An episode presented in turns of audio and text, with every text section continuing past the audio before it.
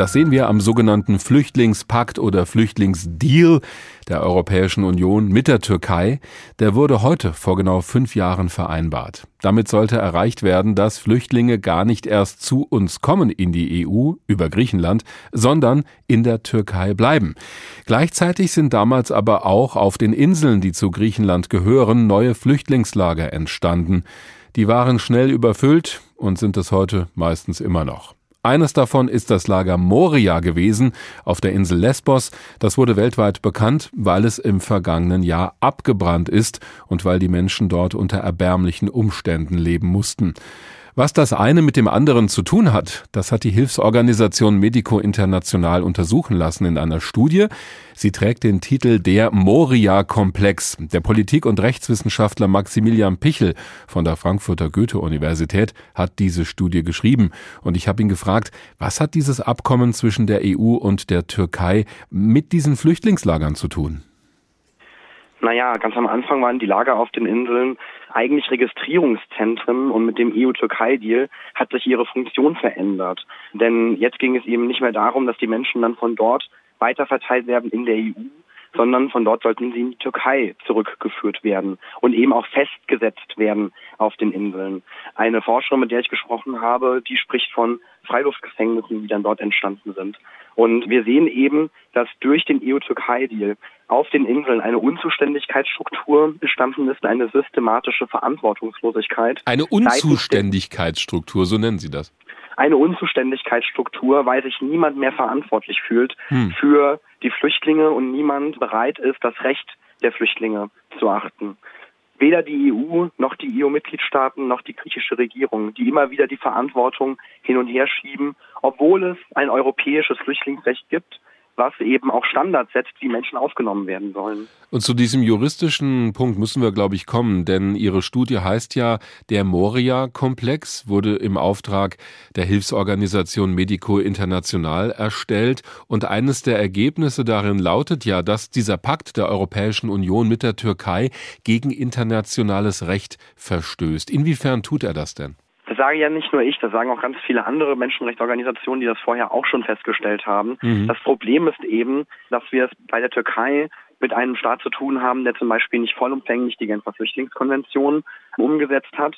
Und durch diesen Deal, durch diesen Eins- und Eins-Mechanismus, der damals eingeführt worden ist, also dass für jeden syrischen Geflüchteten, der in Europa ankommt, einer zurückgeführt werden soll und dann wieder einer aufgenommen werden soll in Europa. Dieser Eins-zu-Eins-Mechanismus, der untergräbt eigentlich die Idee eines individuellen Verfahrens für jeden einzelnen Geflüchteten.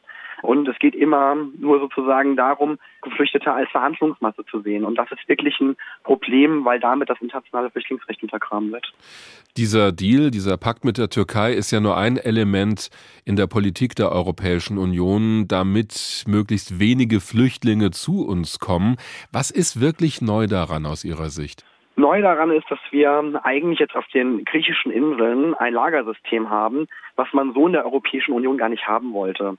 Solche Lager, die gibt es schon in außereuropäischen Drittstaaten, zum Beispiel in Afrika, wo wir solche Zustände schon ganz, ganz lange sehen können, aber da hat die Europäische Union immer ihre Augen von abgewendet. Hm. Und jetzt haben wir seit fünf Jahren diese Zustände auf den griechischen Inseln, wirklich systematische Menschenrechtsverletzungen. Und obwohl da auch ganz viele Menschen hinschauen und das dokumentieren, was dort passiert, trotzdem bestehen diese Zustände weiter fort. Und dahinter verbirgt sich eine Planlosigkeit der EU, wie man mit Geflüchteten umgehen soll. Und deswegen kommt es auch zu solchen Zuständen auf den Inseln, weil niemand die Verantwortung dafür übernehmen möchte. Und wenn ich Sie richtig verstehe, geschieht das auch mit dem Wissen der EU?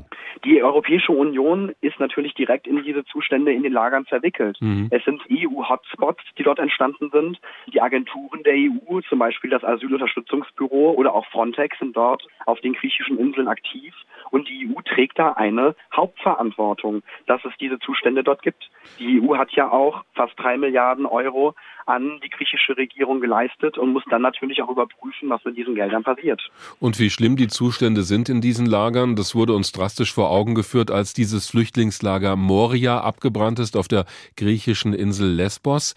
Da sehen wir auch, wie die Hilfe für die Menschen dort gescheitert ist am Ende. Was müsste die Europäische Union Ihrer Meinung nach tun, damit es den Leuten dort wieder besser geht? Ich finde, es kann nicht darum gehen, dass es den Leuten dort besser geht, weil das äh, ist nicht der Ansatz des europäischen Rechtes. Der, das europäische Recht sagt ja nicht, dass wir die Leute an den Außengrenzen dauerhaft festsetzen sollen, sondern die Menschen sollen Zugang bekommen zu einem Asylverfahren. Aber es wäre immerhin mal ein Schritt, den Menschen erstmal zu helfen, damit sie halbwegs normal leben können, solange sie auf das Verfahren warten, oder? Aber diese Zustände haben wir seit fünf Jahren. Das hm. kann nicht sein. Also das europäische Recht sieht eben auch schneller Asylverfahren vor.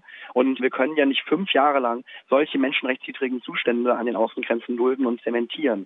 Natürlich muss eine Nothilfe auch Leben retten, aber es kann nicht darum gehen, dass so ein Lagersystem, was auf strukturellen Rechtsbrüchen basiert, immer wieder neu stabilisiert wird. Moria ist ja nun abgebrannt. Inzwischen gibt es ein neues Lager. Karatepe heißt das. Hat man da irgendwas aus den Fehlern gelernt?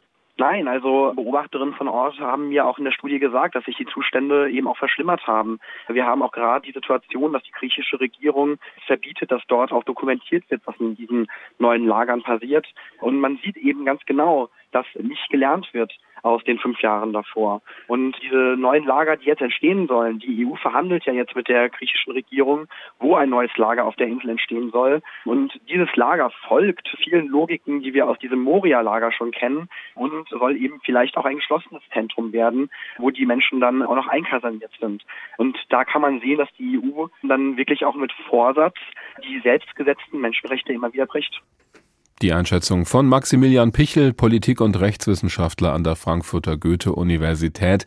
Er hat für Medico International eine Studie erstellt zur Lage in den Flüchtlingslagern auf den griechischen Inseln und wie das alles zusammenhängt mit dem Flüchtlings Flüchtlingsabkommen der Türkei mit der Europäischen Union.